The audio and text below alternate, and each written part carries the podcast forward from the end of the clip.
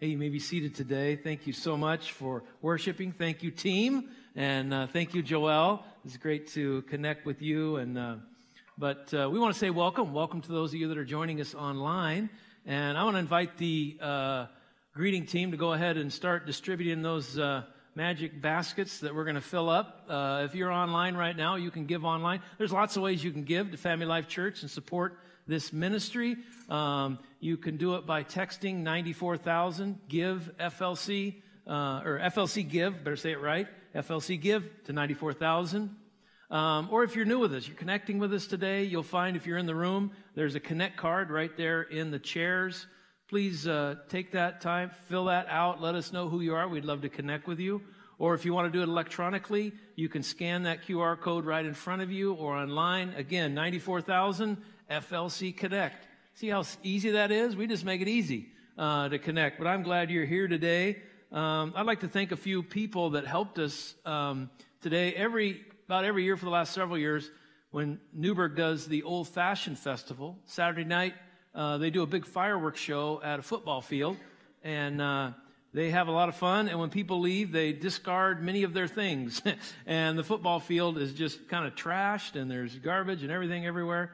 And so uh, we get the opportunity to serve our city by coming in on a Sunday morning about 6:30 and just sweeping that thing clean so it looks great, and then they're on to something else that they're doing. So today, I just wanted to thank the guys, the men and women that, that met us down there for Richard and Jeff, Tony, Dale, Marcus, Andrew, Liam, Steve, and Terry, and uh, I was chasing them around, and it, it, was it was a great time because uh, people only left half the garbage they normally do.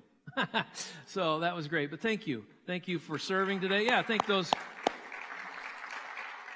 people that uh, helped us serve, and we're we're just really glad you're here today.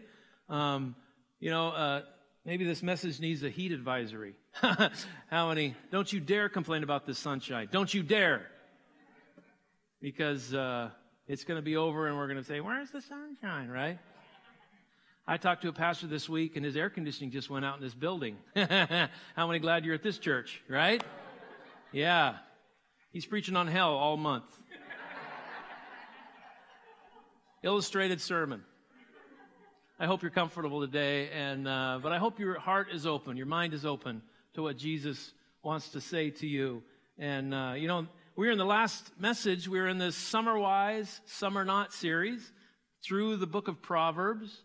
And uh, we're in our last uh, message. Man, I can't believe it's been seven weeks. We've been navigating through these different themes. As you know, Proverbs is one of those books that just has themes throughout the book. And so we've been weaving our way through. And uh, it's a very practical book. Um, it's God's wisdom and counsel for life uh, in a world that seems like it's lost its mind. And I don't think it's just recently. I think the world has lost its mind in a lot of ways. Uh, probably always has been that way. But we need God's wisdom more than ever. We need God's uh, counsel and His wisdom. And we find in the book of Proverbs principles and what we call truisms. Truisms that basically say if you, if you incorporate these principles into your life, most likely your life will go better. And they're not promises or guarantees, but most times when we say, I'm going to do the wise thing, and we learned that the first week. We talked about wisdom, and then we talked about money and sexuality and friends and family and speech and vices. And last week we went through vices, and if we didn't hit your vice, that doesn't mean you're off the hook, you know. But there are so many things that it talks about. We're trying to highlight those. And today, it's kind of like we've been spending all the time to get to here. We're going to talk about virtues virtues. The Bible helps us understand that virtues are things that should be present in our lives, and the book of Proverbs really has something to say about virtues, and there's more than 12. I can think of uh, at least 12 that are in here, but, but first of all, let's define what is a virtue. A basic understanding of a virtue is that it's seen as a behavior showing high moral standards, uh, uh, commendable quality, a personal trait, moral excellence. Those are, that's, that's how we're defining a virtue. And unlike last week with the vices that we were to avoid, these are things that anytime you see a virtue in the Proverbs, it's, uh, it's a wise thing to say, how can I incorporate that into my life or use it as a reflection when we read? And that's what I've loved about this series is that we're really just reading through the Proverbs and many times it just speaks for itself. And it's very clear and very plain of what we need to do. Uh, like I said, some of the virtues that are mentioned in Proverbs are humility and mercy, kindness, righteousness, patience, peace, integrity, discretion, honesty, hard work, love, faithfulness. It's and there's probably more, but uh, we're gonna we're gonna grab a hold of about four of those today and see what God will teach us. But let's start in Proverbs chapter 14, and I'm going to start reading in verse 21, and let's just let the Proverbs speak to us today. Proverbs 14:21 starts like this: It is a sin to hate your neighbor, but blessed is the person who is kind to those in need. Those who plan evil go down the wrong path, but those who plan good find love and truth. All hard work pays off. But if all you do is talk, you'll be poor. How many? You got a testimony that goes that one, don't you? It's that uncle, that niece, that son-in-law. Yeah, I got it. Uh, the wealth of the wise people is their crown, but the foolish ways of foolish people lead to what is foolish. An honest witness saves lives, but a dishonest witness tells lies. Anyone who shows respect for the Lord has a strong tower. It will be safe place for their children. Respect for the Lord is like a fountain that gives life. It turns you away from the jaws of death. A large population is a king's glory, but a prince without followers is destroyed. Anyone who is patient has great understanding. But anyone who gets angry quickly shows how foolish they are. A peaceful heart gives life to the body, but jealousy rots the bones. Anyone who crushes poor people makes fun of their maker. But anyone who is kind to those in need honors God. When trouble comes, sinners are brought down. But godly people seek safety in God even as they die. Wisdom rests in the heart of those who understand what is right.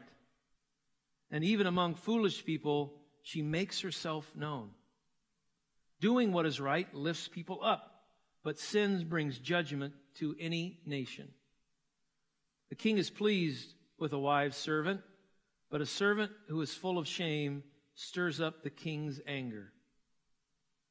So we're going to look at some of these virtues that uh, are, we've listed in those larger group. And uh, like I said, this is not an exhaustive list, um, but I do think these four that I'm going to draw out are things that, man, if we incorporate these into our life, if we work on these, I think we're going to be on a much better path. So let's jump right in. And the first one I want to talk about is humility. Humility. Now, humility is the one thing that you aspire to but you never just tell people that you have it. you know what I mean? I just want you to know I'm really humble. I'm really humble. Well, then you just blew it. Then you're not humble, right? You know, I'm so proud of my humility. You know, it's one of those things that you've got to aspire to, but other people got to bring it up. I remember being in a meeting one time with a bunch of pastors, and and uh, one of the pastors got elected to a leadership position, and he got to the front and he introduced himself. I just want you all to know I'm a humble man. And uh, we just all went, oh, okay, good job. Um, but, you know, uh, others can say that you're humble, but as soon as you say it, then you aren't. Except the only person that really could say he was humble was Moses. Moses was writing under the inspiration of the Holy Spirit. When he wrote the five books of the Bible, the Holy Spirit was inspiring him and God was telling him what to write. And uh, he's writing about the things, and then God said, Now I want you to tell everybody you were the most humble person that ever lived. He said, God, I can't write that. I can't write that. And God says, No, I want you to put that in there. But I want you to notice Numbers 12, 3, it says, Now Moses was a very humble man, more humble than anyone else on the face of the earth. But you'll notice in your Bible it's parentheses, right? So maybe Moses had this conversation. God, I'll write it, but at least let me put it in parentheses so I, so they know it like didn't quite come from me. Humility. Uh, We need more of it. Don't take your, yourself too seriously and gather people around you who might not be so impressed with you. Now, let, let me understand, or let me make sure I understand what you're saying. You need to have people in your life that can speak truth to you, right? If everybody around you just wants to tell you how great you are, you need someone that'll just really see you who you are. Or basically, just get married, right? right? That, that'll help too. Um, no, I, that doesn't, that's not true for me. It's not true for me.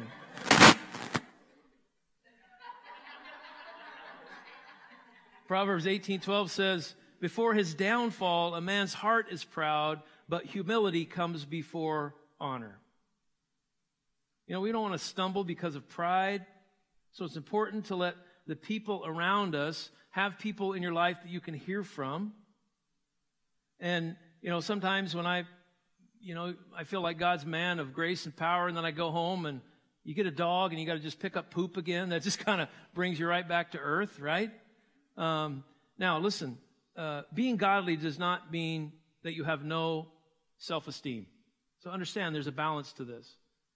Having uh, uh, humility is not thinking less of yourself, it's thinking of yourself less. Do you get that? But allowing that other things to speak for ourselves. And usually when you see people that need to tell you how great they are, it's, it's probably a pretty good sign of a deep insecurity. And a lot of times I'll be in a setting or something and I'm just dying to be impressive. You know, you meet somebody new and you want to talk and I want to hear from them, but I'm just waiting to put in there, well, you know, here's about me, you know. And every once in a while I said, why are you so, why are you so such in a hurry to be impressive? Why don't you just be impressed and skip being impressive? It's just a constant, constant thing we need to work with. Um, Winston Churchill was once asked, doesn't it thrill you that every time you make a speech that the hall is packed to overflowing? Isn't that quite flattering? Sir Winston said, Yes, it is flattering, but whenever I feel that way, I always remember that if instead of making a political speech, I was being hanged, the crowd would be twice as big. That's pretty good. Let me tell you, the fear of the Lord is always remembering that all you are and all you have comes from the Lord. Everything we have comes from Him. You say, well, I've made it. You know, well, who, who made your hands? Who gave you the ideas? You know, there's a great place in life when we can get to to realize that what we have has come to us from the Lord. It's His gifts. Proverbs 22 4 says, Humility and the fear of the Lord brings wealth and honor and life. I was heard from one pastor one time. He says, "I'm one bad decision away from losing everything." And, he, and it's not about living, you know, in fear. It's not about living an insecure life. It's just knowing you've got to be focused and you've got to be humble.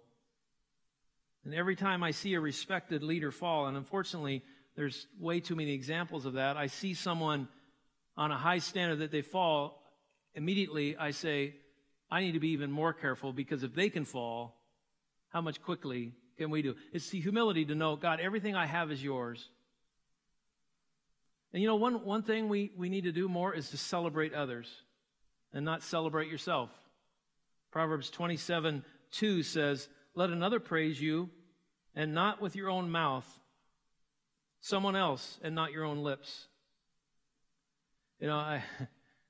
I knew a guy one time, I was going to say he was a friend of mine, but maybe he thought we were friends, maybe. and every time I was around him, it just, boy, the stories would just flow. And he was always the hero, and he would just go on and on and on. And it got to where I would just, I'd see him coming, I'd just like, ugh, I know what I'm in for. And one time he stopped and he says, you know what? It's not bragging if it's true. wow. I say, okay, let somebody else tell those things about you. Another great thing is just to follow the example of Jesus. Matthew 20, 26 says, Whoever wants to become great among you must be your servant. There's a lot of oxymorons in the Bible, it seems like.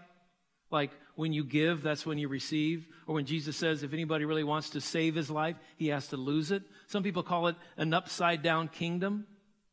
But Jesus came and not only did he say, hey, it's greater to serve, but he demonstrated it. If anybody deserved to be honored and served was Jesus coming in the flesh. The King of Kings, the Lord of Lords, is actually walking our streets. And what did he do? He served people.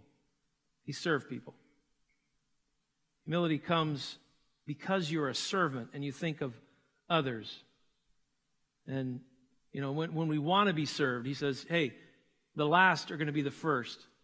He talks about times like, don't go up and take the front seat and think you're self important because if they have to ask you to move back, it's embarrassing. Why don't you take the back seat and then you get asked up and it's a little better for you? It's that humility.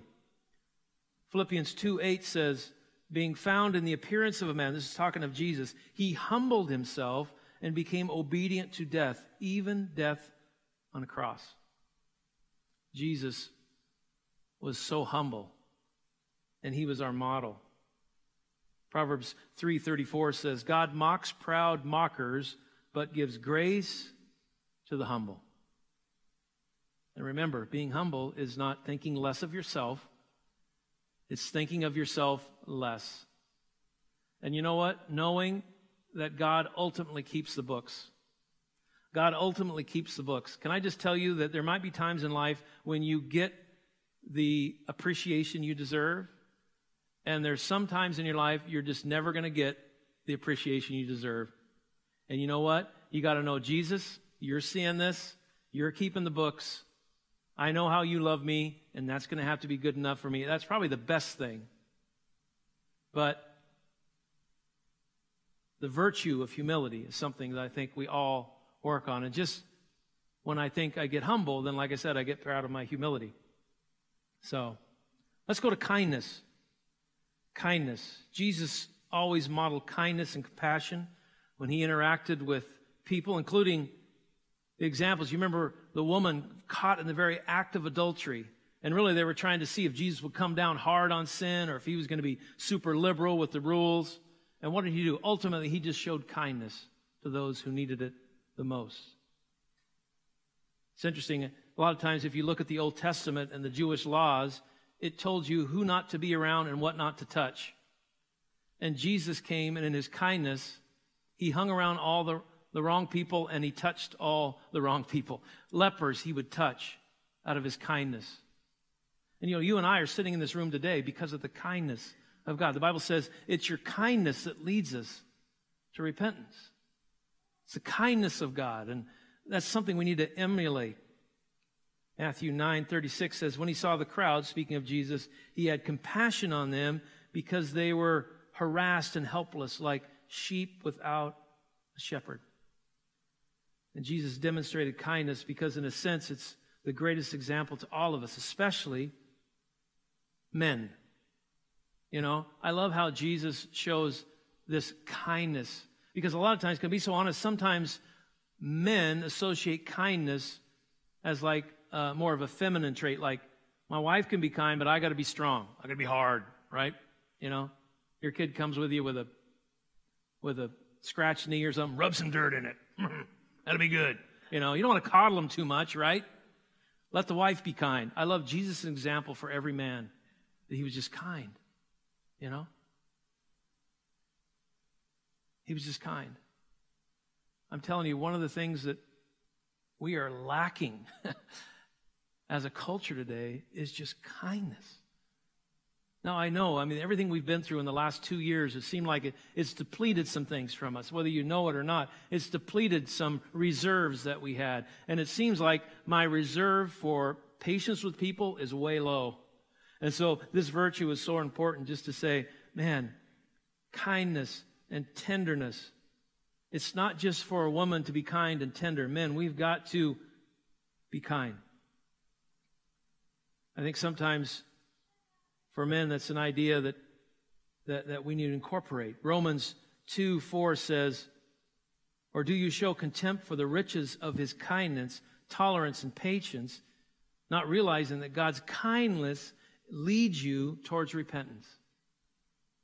Or Colossians 3:12 says, "Therefore God's chosen people, holy and dearly loved, clothe yourself, clothe yourself with compassion and kindness, humility, gentleness, and patience.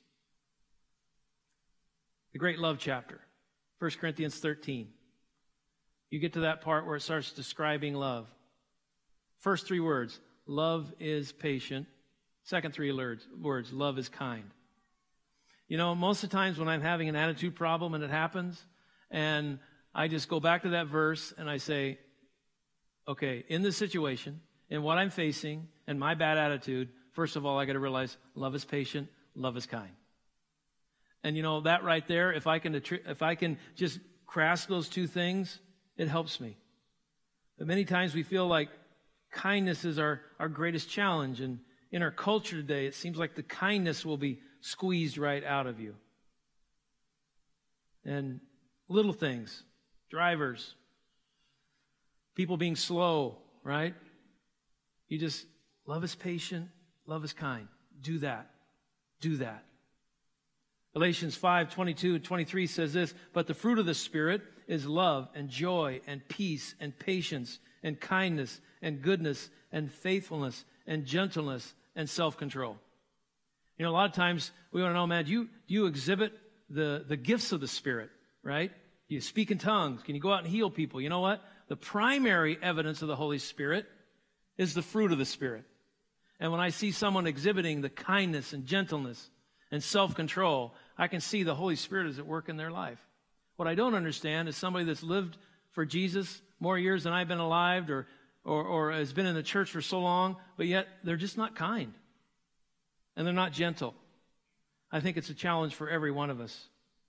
Proverbs 14:31 says, "He who oppresses the poor shows contempt for their maker, but whoever is kind to the needy honors God." Again, looking to Jesus as the only one that matters what he thinks and saying, "Jesus, I don't want to be kind to this person. they are a kindness sucker, right? They suck the kindness right out of me, but Jesus, for you, I'm going to do this." That honors God. Proverbs 11, 16, and 17 says, A kind hearted kind hearted woman gains respect, but a ruthless man gains only wealth. A kind man benefits himself, but a cruel man brings trouble on himself. Kindness is gentleness expressed through tenderness. Kindness is gentleness expressed through tenderness. Let's move on to integrity. Integrity.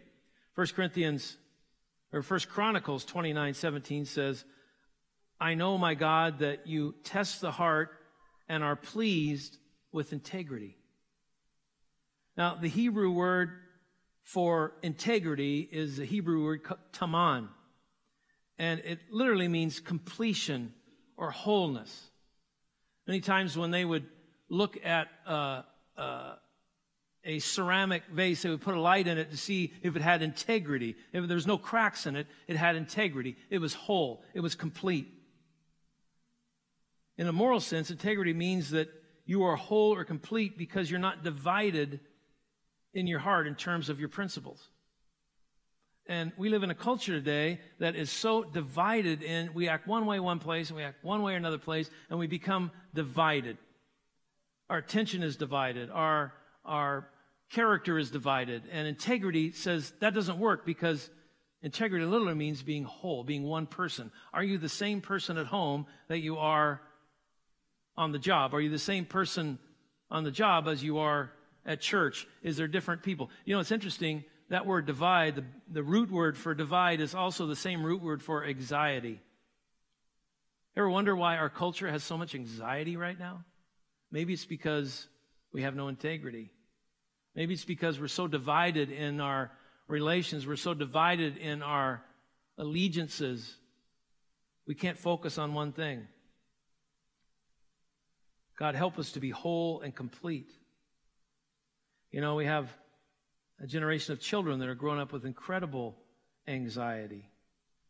And so it's so important to model that integrity it's been said that, you probably heard this before, integrity is doing the right thing even when no one is watching. That's integrity. And I pray all the time, God, give me integrity in my community. Give me integrity in those that I lead. Why? Because that's one thing. If I lose my integrity, I've got nothing to stand on. I mean, you know people that maybe there's been circumstances and they've they've proven that they have no integrity, how much trust do you have for them? How much do you want to follow that type of leader? And there's a story in the Gospels where people came to Jesus. You remember there would be teaching times where he'd be teaching crowds. And then there's other times when he would be at the temple courts teaching, and the Pharisees and Sadducees would send people in to, with trick questions. They're always trying to trip him up, right? They were always trying to make him say something that they could accuse him for. And they were asking him about paying taxes, and they wanted him to get him on record as doing something against the government. And and Jesus just annihilates them with his answer. You might remember that time when he, he said, uh, they said, hey, should we be paying taxes? And they got their little recorder going. Uh, Jesus says, don't pay your taxes. You know, should we be paying taxes? And you, you might remember the story. He said, show me a coin. Somebody flipped him a coin. I don't think Jesus ever gave it back. That's a good trick right there. No, he had integrity. He gave it back. But he just said, hey, whose image is on this? Caesar's. So he says, hey, give to Caesar what's Caesar. Give to God's what's God. They're like, ooh all his followers go, burn. Yeah, right? But here's what they actually said. When they came up to him, they said to him, Teacher, we know that you're a man of integrity. Even the guys that were trying to trip him up knew that Jesus was focused. He was whole. You were a man of integrity. You aren't swayed by men because you pay no attention to who they are, but you teach the way of God in accordance with the truth. Even his enemies say the most, the, the greatest things about him. Now, notice when he says you don't care about people. What he's saying is that he's not swayed by pleasing people. And the moment you try to be a people pleaser, you're not going to make decisions with integrity. I had to write this and highlight this because I happen to be a person that loves to please people. But in making my decisions according to whatever it is, God, help me to be a person of integrity. When you, when you love to, to say things that people want to hear, God, help me. Help me to stand in that integrity. It's really about pleasing God before people. Notice we keep coming back to that. Who is the ultimate audience that we're, we're dealing with? It's God. It's living before Him. Proverbs 9 10 says this The man of integrity walks securely, but he who takes crooked paths will be found out. Proverbs 11:3 The integrity of the upright guides them. But the faithful unfaithful are destroyed by their duplicity. Proverbs 13:6 says righteous guards the man's integ- righteousness guards the man's integrity, but wickedness overflows overthrows the sinner. Proverbs 29:10 said bloodthirsty men hate a man of integrity and seek to kill the upright. Listen, if you are serious about living a life of integrity, know this there will be people that probably simply will not like you. That's why they could say about Jesus, we understand that you don't care about what every thinks, everyone thinks because you are a man of integrity. And so if you're going to make decisions, remember going back to in this circumstance, according to where I'm at in my life, my past experience, my dreams for going forward, is this the wise thing to do? And is this decision one of integrity? But when you make a decision that is right and focused for you, it doesn't mean that everyone else is going to like it. But that's when we have to stand in the wisdom and we have to stand in that integrity. So these are things, virtues. We're putting them into our life. We're putting them to work in our life. And and life is a continual opportunity to test. It's going to test your honesty and your humility. It's going to test your kindness. It's going to test your integrity over and over, and we continue. And you know what? Sometimes we'll pass a test. Sometimes we fail miserably, but we come back and say, God, help me again. Help me again. I'm so thankful that the wisdom of God is not a one time shot. I'm so glad it's not like, hey, you failed the test, you're out. No, God says, hey, let's try again. Let's try again. The last thing today is honesty, which really is truthfulness. Truthfulness. You can't really say honesty without implying truthfulness. They're bound together. Everything about God is truth because He is the source of all truth Bible says. God is a God of truth. Psalms 31 5 says, O Lord, the God of truth. The Bible says that about him. It also says that God's word, God's word is truth. Daniel 10 21 says, the book of truth, calls God's word the book of truth. Jerusalem in, in Zechariah is called the city of truth. Over and over in the book of John, and we see in the Gospels that Jesus is the truth. Jesus answered him, He says, I am the way, the truth, and the life.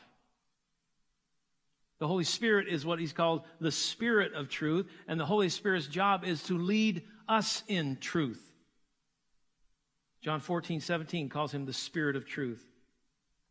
And when we're talking about truth, why, why can we say God is truth? It is impossible for God to lie. Numbers 23, 19 says, God is not a man that he should lie. Hebrews 6, 18 says, it is impossible for God to lie.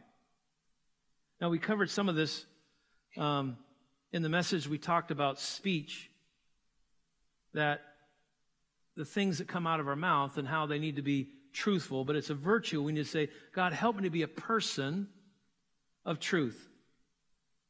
And dishonesty can make many forms. Dishonesty can be in the form of lies, exaggeration, half truths, so called white lies, deception, false accusations, misinterpretation. It all comes down to am I going to be a person that tells the truth? And just as important as saying, is this the wise thing to do? When I'm ready to do something, say, is this the truth?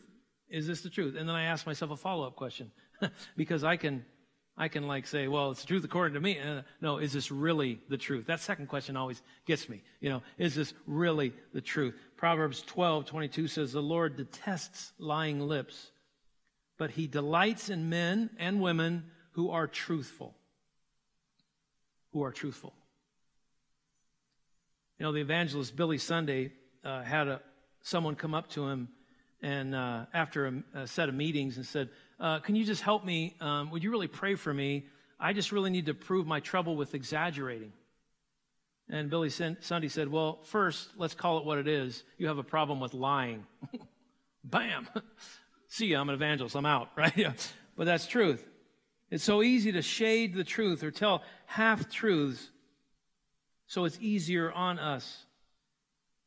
We struggle sometimes by telling the truth or the actual truth because it might cost us something or how about this one? If we are afraid that what we're going to say might hurt someone else's feelings.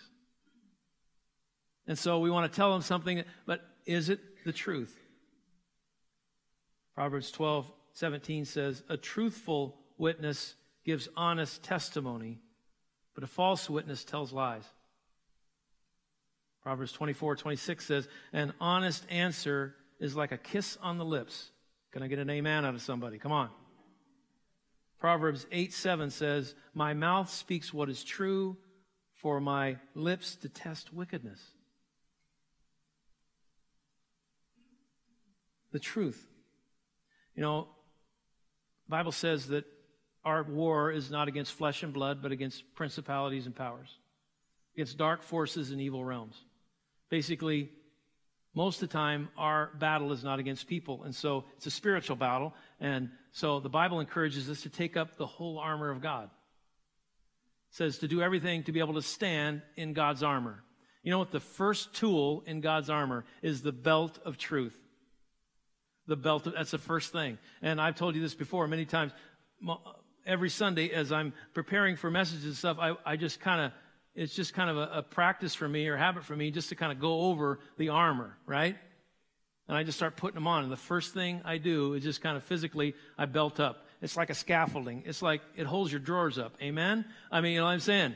Some of us need a good belt, right? Some of you move on to suspenders. Thankfully, that's good. But, you know, we got to keep them up. But it's that, it's the thing that holds everything together. You know, if I seek after righteousness, if I seek after protection in the shield that is faith or, or the sword of the Spirit, and I don't have truth in my life, it's the foundation I stand on. A dangerous prayer, a brave prayer, is say, God, I give you permission to go through my life and weed out any lies that I still believe or that I'm standing on. Sometimes we can tell ourselves things so many times we start to believe it to be true. That's why I come out, God, what do you say? He is the person of truth. God is truth. He's not just about truth. He doesn't just know truth. God is truth. And there's been a cultural movement for some time now, and it goes like this You tell your truth, or let me share my truth. Let's all hold, fan, hold hands and sing kumbaya. Can we just stop that with my truth and your truth? Because saying that something is my truth creates a false impression that truth is fluid. It is not consistent and unavoidable. In reality, we've got to face it.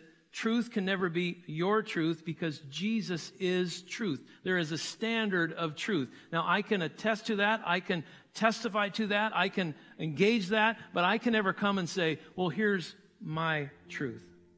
Now, also listen to me before you amen too much. That doesn't mean that people should not be heard or believed, because through our own experiences, there'll be things that we feel so strongly. I realize that there's different perspectives and there's different interpretations, but there is only one truth. The truth can be expressed in a variety of ways, but there's only one truth. Truth only comes from within me when Jesus is in me. Truth only comes out of my mouth when I've attested to and testified to what God has already done. Now I'm going to say a stronger statement here, and I want you to listen to this. Your truth is definitely different from the truth because the truth is different, is Jesus. And practically speaking, when we say, well, this is my truth, most times it's groundless, it's unspiritual, and it's insulting to God to say, I need to share my truth. But thankfully, we're not left alone just to wander around, stumbling through darkness, saying maybe we can bump into the truth because Jesus says, I am the way, I am the truth, I am the life.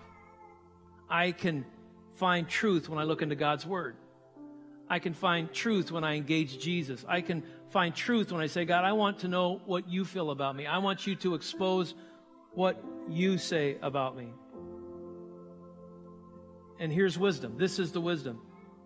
This is wisdom. Jesus, help me to be a person of truth. Jesus, help me to be a person that speaks truth. How about this one? Holy Spirit, I give you permission to check my heart and my spirit when I'm about to fade into the gray. God, guard me. Just, Holy Spirit, just be right there and tap me.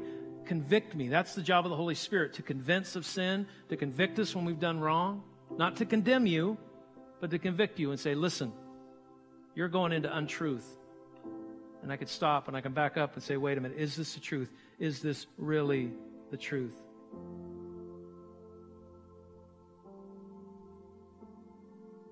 Jesus, we need to be truthful. We need to be people of truth. We need to be people of humility. We need to be people of kindness. We need to be people of integrity. In a world of chaos, division, anger, resentment, in, in a world that thinks there's all these paths to truth, there needs to be people that will stand up and say, I'm going to focus on what is true, the person of truth, the word of truth. And I'm going to stand in that. And I'm going to allow that to guide my decisions. I'm going to allow that to guide my life. I'm going to allow these virtues to be at play in my life. And I'm going to continue to come back. Even when I fail, I'm going to come back to them. I'm going to ask the Holy Spirit to mine out the lies maybe that I've come to believe over time because I've told them and I've told them and now I start to believe them. Okay, what is the truth? And I heard this one time that you're never more free than when there are no more lies. When the light is on all the lies, you've never been more free than when there are no more lies. These virtues are things that we can have added to our lives. That's going to be our prayer today. Would you pray with me today? As I've asked you each week, would you just take a moment right now during this time of reflection and ask Jesus to lead you in this way, the way of virtues. Perhaps there's things that the Holy Spirit has caught your attention with.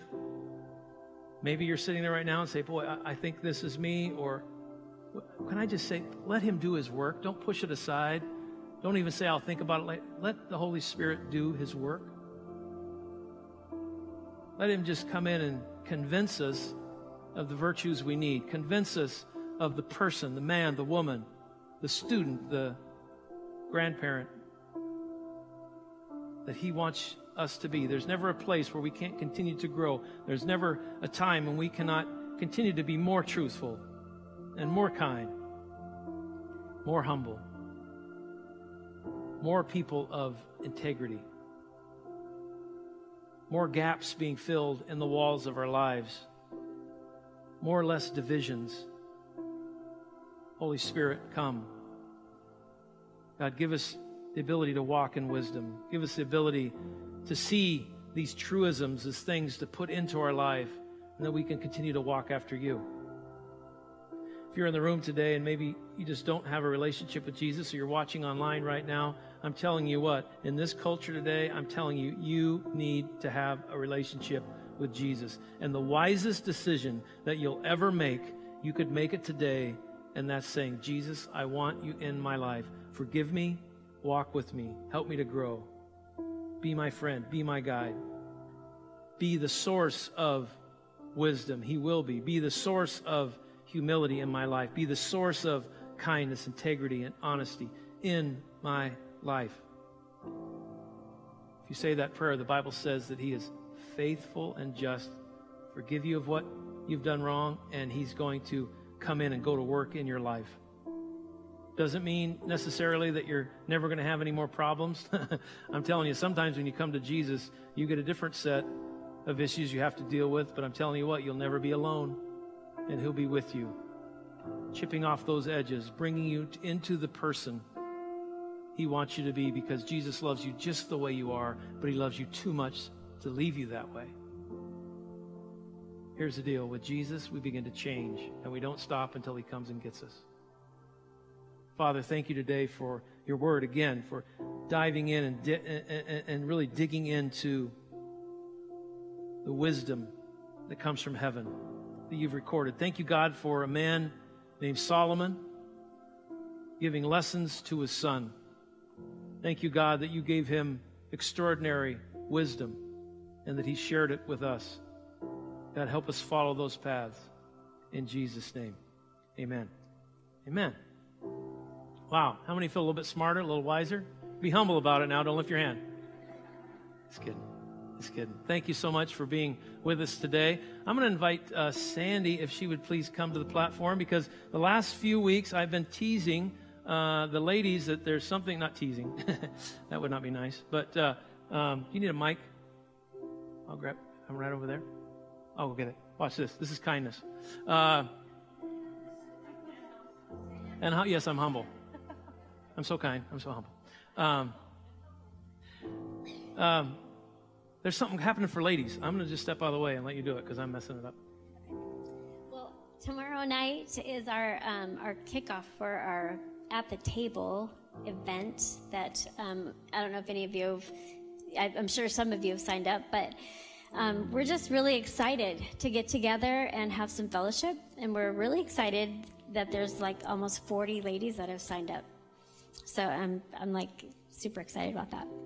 But um, the one thing that I wanted to say about it was, you know, in planning this, we weren't really sure how many people would be interested in this. And I know this is like our first event after COVID. And um, I think we all just really need to get together and, and get to know each other and have some fellowship. And the reason we kind of come up with at the table was because Jesus met with people at the table. And it wasn't just to eat, it was to grow spiritually. And it was to grow um, and feed us mentally. So this was something that was really important to me that we not only form really good friendships out of this, but that we grow together in God's word and in our experiences. So um, tomorrow night, 6.30, we're going to have um, appetizers and fun because there isn't anything that we do if I'm here that isn't fun. So um, I just want you to come. If you haven't signed up yet, um, please do, um, or just come because we just want everybody here. And those of you that have already signed up, look in your email because we have sent you a little email updating you. And then we also want to share some upcoming ideas that we have for future stuff. So don't miss it. That's going to be here at the church, Here at the church in the family room, right? And 6:30. you and or Lisa and or Becca are going to be at the table if they want more. These Info? uh, Becca, Sarah, Sarah, and Lisa myself. can be there too. Lisa is welcome. Okay, that's good. Come on. Yeah. As long as she brings her baby. Okay. there you go. Yeah. So you'll be there. I'll be there. All right. Okay. Got it. Thank you so much for that. Uh, hey, why don't you stay with me? Um, would you stand with me right now? And uh, as we see these things put into our life, and as we step out of these doors and we face another week that we don't know what's going to happen, here's what I always like to say nothing surprises God. There's nothing too hard for Him to handle. And according to God's Word, He's still got a plan for our good. We have a prayer wall right over here. If you'd like to have prayer today, if you're facing something, don't walk out of this room without having someone. Let us pray with you today before you leave. If you're online right now, there's a host, and we, you could put in a prayer request. We'd love to be praying for you. But until I see you again, I pray that God would bless you and keep you. I pray that God would turn his face towards you and shine his countenance on your life. Not only give you peace, but keep you cool. God bless you as you go live the life.